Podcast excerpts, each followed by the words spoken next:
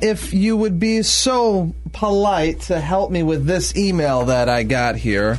Parker at windfm.com. Uh huh. And again, just so you know, all the. Wait a minute, wait a minute. Somebody's coming to you for advice. You're asking us for advice to write back to them Yeah. to make yourself look good. All right, just as long as we're putting that out in the Okay. open. Yeah, well, well, I wasn't going to make that clear, but okay, thank you. All right. So, Guy emails he and his girlfriend are in Mexico. Last week, he was out on the balcony. She was in the bathroom. He goes in to pee, opens the bathroom door, and she was there naked in the bathroom taking a selfie in the mirror. So he's like, Oh, what's going on?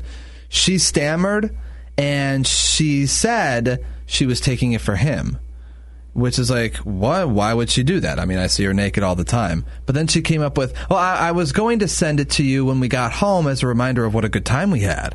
So he goes on to say he wasn't buying it. He kind of was What? I think withdrawing. that's romantic. but the way she came up so with you, the he explanation. thinks she's sending it to someone else. So here's the thing. He goes on to say, later on throughout the day, she comes back to him and said, Here's the truth.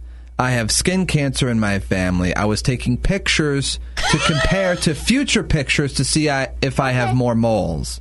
I didn't tell you because it's not sexy. I felt stupid, so I lied about taking the pictures. Okay. So he says that makes a little bit more sense, but he still wasn't sure if he's buying. the doesn't story or- trust her. Yeah, yeah. So either she's a cheater and she can easily tell multiple lies with a straight face, or she's completely telling the truth. He's wondering what people think. Yeah, well, is she the kind of person that takes these photos as a rule? So his first thought was, "Why are you taking nude pictures for me? I see you nude all the time." But sometimes, you know, like when he's at work, maybe he just she just wants to send Yeah. it and Yeah. hey, I mean, honey, it- thinking of you. It's not weird for couples who have been I together don't for know. I, five years. I to- would be very, very, very suspicious, I think. I would be very don't- upset if she is lying about skin cancer. That's not something to mess with. That's not something Yeah. to uh, lie about. when then all of a sudden it comes out like this, like this is the first time we're talking about it.